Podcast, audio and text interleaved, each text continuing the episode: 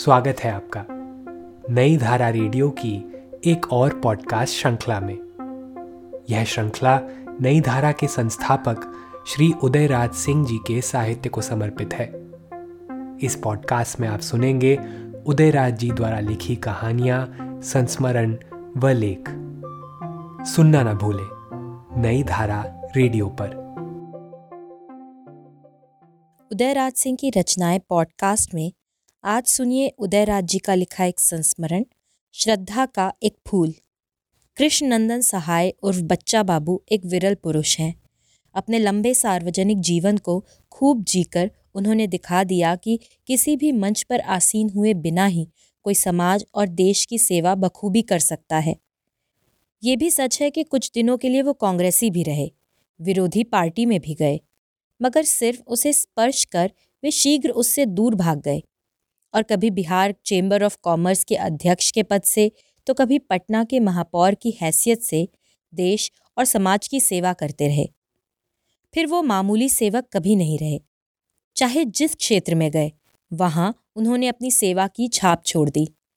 तभी तो आज हर मंच पर उनकी खोज होती है और किसी सभा गोष्ठी में लाखों लाख आँखें उनकी एक झलक को तरस जाती हैं और अनेका अनेक कान उनके बोलने की सहज भाषा में उनकी शायरी की मिठास का स्वाद पाने को ललच उठते हैं। अब तो लोग हर सभा की सदारत करने का इसरार उनसे करते हैं और प्रकृति ने उन्हें ऐसी देह धजा दी भी है कि वो जिस सभा में भी जाते हैं, दूर से ही नमूदार हो जाते हैं। सभी यही कहते हैं कि हर मंच का सभापति बनने के उपयुक्त व्यक्ति यही हैं। शायद ये बहुत कम लोग जानते हैं कि बाबू कृष्णनंदन सहाय एक बहुत बड़े संयुक्त परिवार के कर्ता हैं। बड़े भाई होने के नाते अपने चचेरे भाई, उनके परिवार, बानवे वर्षीय अपनी बूढ़ी माँ तथा अस्सी वर्षीय अपनी चाची, बहनों, भांजे, भांजियों, बेटे, बेटियों, नाती पोतों को देखने का भार अपने बूढ़े परंतु सबल कंधे पर लिए रहते हैं वो और हर एक के सुख दुख में दृढ़ संकल्प हो खड़े हो जाते हैं।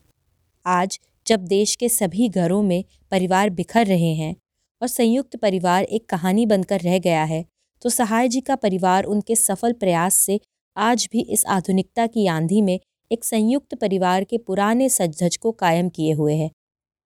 और तो और, अपने रिश्तेदारों तथा मित्रों के सुख दुख में भी हाथ बटाने को वो सदा तत्पर रहते हैं। यही उनकी खसूसियत है, जो औरों को बराबर प्रेरणा देती रहती है।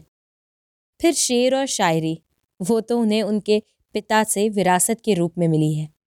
उनके यशस्वी पिता पद्म भूषण श्याम नंदन सहाय को कौन नहीं जानता। शेर और शायरी में उन्हें भी बड़ी दिलचस्पी थी। एक बार मेरी मोटर में बैठकर वो अपने पिता के साथ शायद कोई नए राज्यपाल आए थे, इसलिए पुराने कायदे के अनुसार राज्य भवन में अपनी हाजिरी देने गए। लौटते हुए उन्होंने पिताजी से कहा, राजा साहब, ज़रा मैकदे वाला शेर तो सुना दे। शायद प्रातः स्मरणीय श्याम नंदन बाबू राजभवन से निकले तो वहाँ की कुछ पुरानी स्मृतियों से घिरे हुए और उसी में खोए हुए निकले। पिताजी के पास भी तो शेर शायरी का खजाना था। झट सुनाया, बता दो मुझे रास्ता मैकदे का, बता दो मुझे रास्ता मैकदे का, मैं गुजरी हुई ज़िंदगी ढूंढता हूँ। राजा साहब ने इस शेर को ज़रा इस अदा से कहा कि हम तीनों अपने अपने मैकदे में खो गए। सभी चुप सिर्फ़ मोटर की गति की आवाज़ रह रहकर सुनाई पड़ जाती।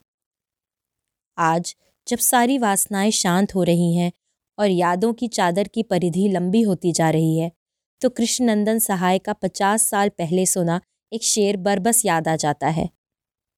खत साला दौरे चर्क का सागर का एक दौर। खत साला दौरे चर्क का सागर का एक दौर। निकला गो मैकदे से तो दुनिया बदल गई।